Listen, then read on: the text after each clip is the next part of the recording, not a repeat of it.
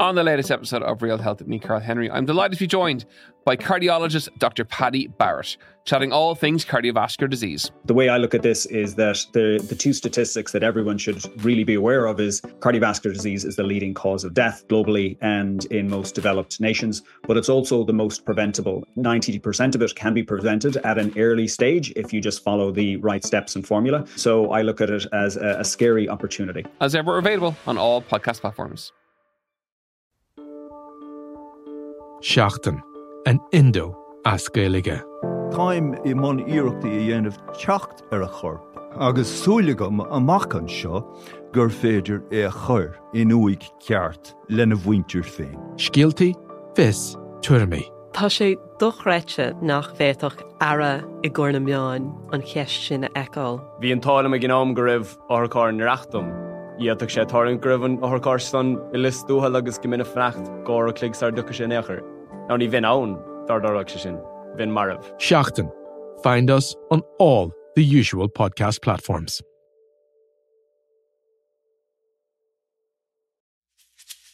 You know, a town with money's a little like the mule with a spinning wheel. No one knows how he got it, and danged if he knows how to use it. Today on the Indo Daily, there was the Bertie Bowl, Las Vegas Tipperary style, cable cars along the Liffey, and even Chinatown in Athlone. We're never short of big ideas in this country. Some of these projects were completely off the wall. We're talking hundreds of millions of euro, even hundreds of billions of euro, and very little public support. I'm Kevin Doyle, and today on the Indo Daily, as Dublin pulls the plug on its whitewater rafting plan, we look back at other crazy ideas that never took off. Hugh O'Connell, political correspondent with the Irish and Sunday Independent. A whitewater rafting facility for Dublin. It sounded kind of cool, but it was never going to take off, was it? Well, no, there was a lot of public opposition to it from the very start, uh, notwithstanding the fact that it was approved by Dublin City Council in, in 2019. The plans to build a, a water white rafting course in the city centre down on, on George's Dock.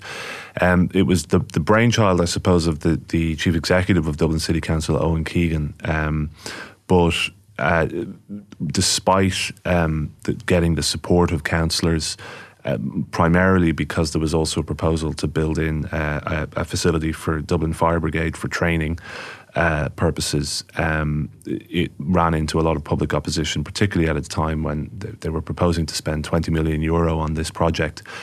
Um, but there's a massive housing crisis in the capital, there's a massive homelessness crisis in the capital. Would the money not be better spent on that, for example? So the, the plan was, was abandoned in recent days we where we're sitting now is probably three, four hundred meters away from mm. where they were going to build this inside the IFSC. It was something that was never imagined back in Charlie Haughey's wildest dreams uh, that that particular part of Dublin would have. But there is a, a pretty much a black hole there in the centre. Yep of uh, what people will know as where there's often some Christmas markets or yes. they, they have um, Oktoberfest. German, German beer festivals. German beer festivals. I've been to one myself. um, and, and, all the rest of it. So it's a spot that is rarely used, but does have good uses uses when it is. And like, what was the idea behind the white water rafting one, Hugh? So the, the development itself would have consisted of the whitewater rafting course, uh, a swift w- water rescue training facility with an urban street scene for use by emergency services. So this is the facility kind of for Dublin Fire Brigade, which is why it got a lot of support on the council at the time, including councillors from uh, Sinn Féin, Fine Gael, Fianna Fáil, not all of them, but but, but some of them. Uh, it would also have facilities for kayaking and canoeing, as well as a swimming pool and a polo pool uh, in, a, in a site that's currently derelict uh, and is occasionally used, as we talked about, for, for German beer festivals, Oktoberfest, and for other uh, Christmas markets and stuff like this, but, but is, is for the vast majority of the year a derelict facility. So that was the idea permanent uh, facility within this prime piece of real estate in the capital, uh, an amenity for the community, an amenity for the people of Dublin, but not something that had huge support at a time when, as, as I said, there was a you know, housing crisis. There's lots of other uh, important projects that it could be uh, the 20 million could be spent on. Nonetheless, two million euro uh, or thereabouts was spent in in the uh, in the in the planning of this this facility, which has now been abandoned on the officials of, took trips to the UK and to America to look right, yeah. at various projects like this. And it sounds wild, Hugh, but and we're going to talk about some projects that never got off the ground over the, the, the course of this podcast. But in this particular instance, a majority of councillors Mm-hmm. at one point were backing That's the whitewater rafting course. Yes, not notwithstanding the fact there was criticism, I think, for- at the time from the to- from the Taoiseach of the day, Leo Varadkar, who who was quite critical of the council doing this at a time when there's a housing crisis and when there's so many other things that the council could be spending this money on. And indeed, the, the, the negative commentary around related to the project um, that appears impossible to reverse, as Owen Keegan said recently, has undermined the planned funding of the project. Therefore, it, it has been abandoned. It, it's really the fact that I suppose that notwithstanding the fact it got political support at the time, uh, as soon as the public backlash began, as soon as some politicians, some very senior politicians, including Leo Varadkar, uh, expressed uh, criticism of this project, uh, it set it on, on course for, for failure. Of course, Owen Keegan, the uh, somewhat colourful chief executive of the City Council, is the man who is taking a lot of the flack for this now. Here's what he told the Second Captains podcast about why he believed this was a good idea. We believe there's there's significant local interest in this. The opposition, you know, there's there's a lot of obviously I have to say uh, a lot of. Uh, let me look. There's been a lot of criticism of this project. There's no doubt, and, and people are entitled to their view. We we still think. I mean, one reason is that the local elected members were very supportive of this project and have been supportive of this project. They want investment in in the Docklands. Is it fair, Hugh, that the politicians are now blaming Owen Keegan for this this wild idea that, that was going to cost tens of millions? Well, I think an unelected uh, official is always an easy scapegoat for the politicians. Uh, not you know, at a time when uh, that you know th- this is this project had come under enormous amount of, of criticism, significant hostility from everyone to the project. Owen Keegan was very much the public face of this project, um, so it's easy, I suppose, for the politicians, even those who voted for it, to turn around and say, "Well, it's his fault." Well, one politician who can never escape a it was his fault scenario for a big project that was pie in the sky is Bertie Ahern and the infamous Bertie Bowl. Officially, it was called Stadium Ireland, but it will forever be known as the Bertie Bowl, Hugh. Yeah, this was a, a project long, long in the making, uh, but but never actually delivered. Uh, he wanted to build a national sports stadium in Abbottstown in County Dublin that would cater for soccer, uh, which he's a big fan of. He's a Manchester United fan. Uh, rugby, uh, not sure he's a massive fan of rugby, but nonetheless, it's a very popular sport within Ireland. And of course, Gaelic football. He's a massive Dub- Dublin GAA fan as well. Um, the project was commonly referred to as the Bertie Bowl because it was his idea, really, and because it was something that he championed. It would have been a range of sports facilities, the the uh, 80,000 all-seater stadium that would replace Lansdowne Road, uh, but there would also be a 15,000 seat indoor arena, several sports halls, tennis courts, and an aquatic centre with a 50 metre swimming pool. And that was something at the time that Ireland didn't have, a 50 metre swimming pool. And remember, this is at a time when Ireland was, was doing pretty well in the pool. Michelle Smith at the 96 Olympics, all of that. Um, and there was a, a huge interest in swimming, but this, the state didn't have a 50 metre swimming pool. And here was Bertie riding to the rescue with a swimming pool, but also with all of these great, fantastic facilities. Uh, and Lansdowne Road was, was creaking, uh, and this was seen as, as the future. Bertie came under a lot of criticism for it because of the scale of it. It was seen as something of a, a vanity project from his point of view. Here's how he recalled in a clip uh, from the Scannal programme on RTE that particular period in time. The term Bertie Bowl is still used every now and again. Was that I'd- a term? I'd forgotten the name I know, but, but but was that a term sort of you know back then? What did you feel about the, the use of that term? Well, it, it, f- f- funny enough, in the 2002 election, you know, you'd meet uh, particularly young people and they'd come up and say to you, I know nothing about politics, but we vote for you because of the Bertie Bowl. And it was kind of funny. I remember me in Tolka at a match, trying to keep my head down, and you know, young fellas coming up saying, you know, how do I register to vote? Want to vote for you? the-" So it was it was funny. And then you go outside and you'd meet someone of, of an older generation and say, oh, how about the matter in Beaumont Hospital? So, you know, they, they, they, these were the arts. Uh, but I didn't like it for this reason, because what I wanted to do was to build a stadium for the country.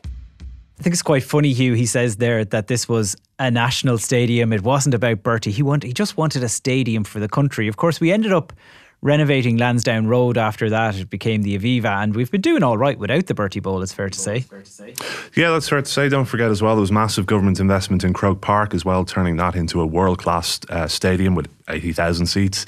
Um, and, uh, you know, I think it, obviously with the Aviva Stadium being redeveloped as well, there are two world class stadiums in the capital. So as while that ha- as that happened, it meant that the, the need for the Bertie Bowl, the necessity for the Bertie Bowl, became less and less. And don't forget as well, putting it out in Abbottstown, it's an awful long way away from a lot of people who live in Dublin. Whereas you've got the Aviva on the south side, Croke Park on the north side, easily accessible for an awful lot of uh, people who want to watch rugby, soccer, and GAA. Okay, whitewater rafting and big stadiums were some of the capital's uh, big things that never happened. But take me to Las Vegas in Two Mile Borris. Yeah, or Two Mile Vegas, as it became known when this first uh, Las Vegas style super casino was proposed.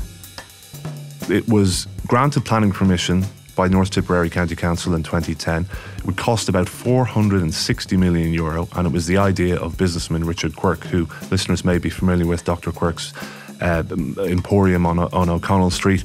Um, the original plans included an all weather race course, a greyhound track, an equestrian centre, a casino, a 500 bedroom hotel, and a golf course on an 800 acre development in North Tipperary. Um, the project would also need a car park 6,000 spaces allocated for that, and a landing pad for helicopters. This is in 2010. This is just as the economy is going down the Swanee, the country's going down the Swanee, the Troika are in town this seemed to be a, a, project from a bygone era or from the more recent boom time era at that at that stage. Um, it was opposed by local residents, and in the end, it faced difficulty in the form of um, the then government's uh, proposed gambling legislation, which would have restricted the sort of activities that. Uh, the proposers of this project would like to to have at, at Two Mile Vegas or Two Mile Borris.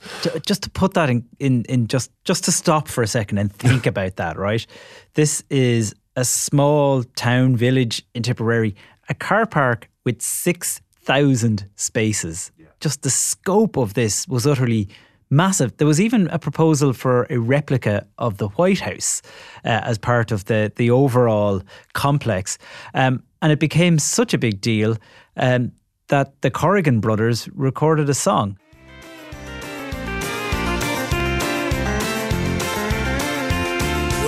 Pub and a shop and a B&B A population of 93 There's talk in the village every day That Supermax could be on its way. Never mind Las Vegas, don't take a trip. If you're gambling, just head down to Tip. Two Mile Borris is the place to go To Michael Lowry's casino. So Hugh, the very end there, listeners may have heard reference to Michael Lowry, the former Fine Gael long-term, long-time independent TD, who kind of became part of the legend of this Las Vegas story. Yeah, absolutely. Michael Lowry was a, a key uh, advocate for this project. He uh, conducted interviews down on the site of the project with, with Prime Time and with others, uh, extolling the virtues of it, saying it would be a great uh, idea for Tipperary. Michael Lowry is an enormously uh, popular figure down in Tipperary, as you say, a former Fine Gael TD, former Fine Gael minister, had to resign. Not, not, without his troubles, though. Not without his troubles, had to resign as communications minister in 1997 uh, in, a, in a blaze of controversy that was subsequently the subject of uh, the Moriarty Tribunal. Uh, and then he, but he, he went independent. He's been elected in every election since then, frequently tops the poll, and I think it's topped the poll in every election since then. Um, and but but is not without his controversies, as you say, and, and was in 2018 found guilty of tax offences. But but he's someone who's who's bullish and aggressive in his defence of his uh, his his reputation and even coming out of court after that conviction, he still was putting forward the message of a winner. I came into this building a free man, and I leave this building a free man. But unfortunately for Michael Lowry and for some people in Tipperary, although I think a lot of people will be glad it never came to pass, they did not back a winner on the Las Vegas in Two Mile Borris. It's not the only casino because uh, that was proposed in the 90s. There was also a major push to rezone part of the old racecourse in the Phoenix Park with something along the same lines. We want to see a small number of casinos, perhaps licensed by government, supervised, carefully controlled. I was always against a casino. I wanted to see the hotels and the developments up there. It would have been great. Norman Turner and all the people involved knew that I d- didn't think the idea of, of a casino would ever wash. Say no to sleazy slot machine! Hugh, over the years, some of the most ambitious projects that never came to be were along the Liffey in Dublin. Tell me about some of those, starting with not the Luas, but the Suas. Yeah, in 2006, the developer Barry Boland wanted to build a cable car system that would run from Heuston Station or the area around Heuston Station uh, to the Dublin Docklands. It would be a tourist attraction along the Li- River Liffey, giving, I suppose, uh, views from 80 metres up of, uh, of Dublin. Um, he set up a company, the Liffey Cable Car Company, to manage the project. Uh, the company submitted a proposal to build four steel towers along the river, two of which would have been 80 metres tall. The towers were to suspend cable cars in the air and run them along the length of the river.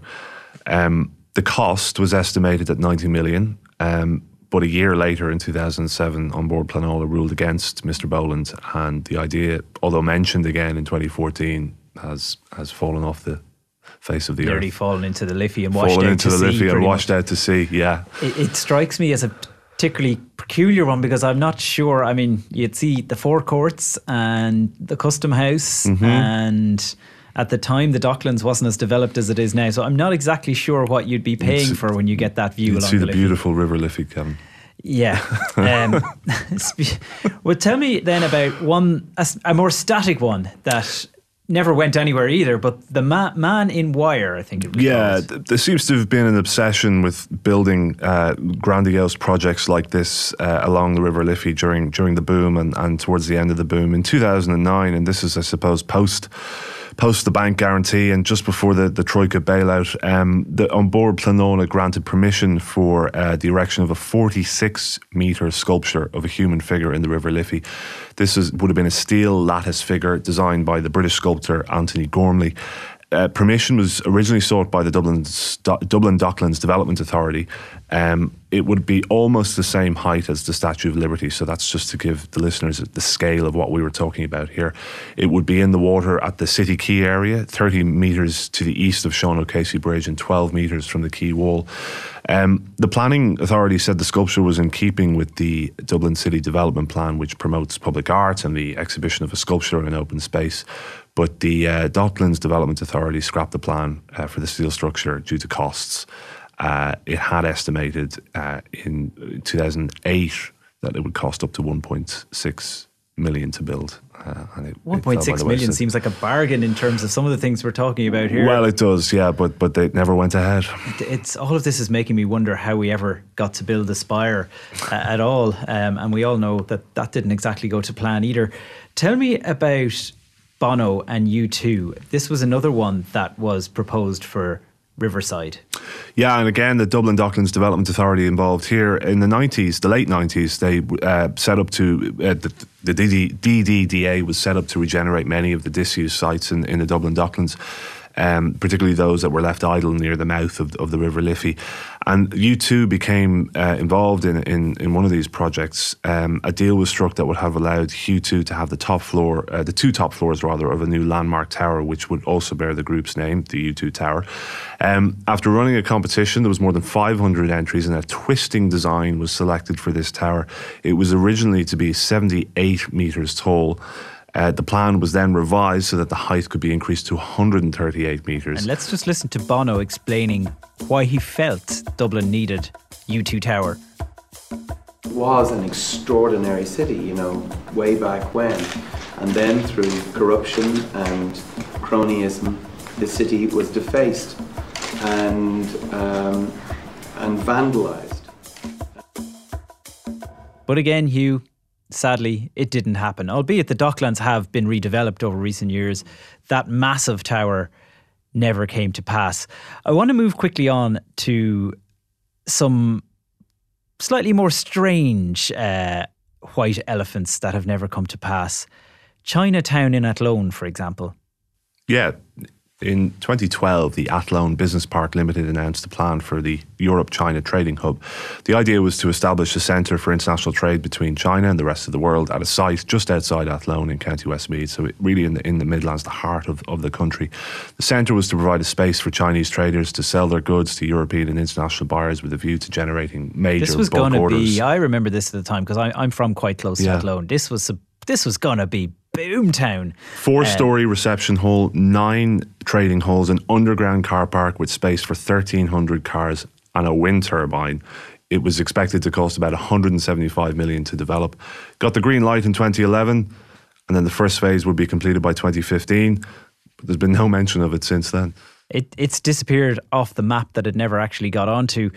It is, sounds kind of similar to a more recent proposal for the people of Dundalk, but perhaps more precisely for the people of Hong Kong. Yeah, but this is on a much bigger scale. Uh, in 2020, it emerged that a Hong Kong property tycoon wanted to build a city in Ireland uh, that would host 50,000 immigrants from, from Hong Kong, a semi, autonomous uh, city. It's obviously got a, a strained relationship with China. Um, the proposal uh, was the brainchild of Ivan Coe, the founder of the Victoria Harbour Group, and it would be called Next Polis. Um, it would be built from scratch. And he even made representations to the Department of Foreign Affairs, but they quickly poured cold water on the idea, and, and nothing has been heard of it since. Even though the uh, Ivan Coe told the Guardian at the time, "We like Ireland, but Ireland doesn't like it." And finally, Hugh, I want to bring up one that we can't blame our own government for, we can't blame our own politicians for, but the Boris Bridge. about building a bridge from from uh, Stranraer in Scotland to, to, to, to Larne in Northern Ireland. And they think that, that would be very good.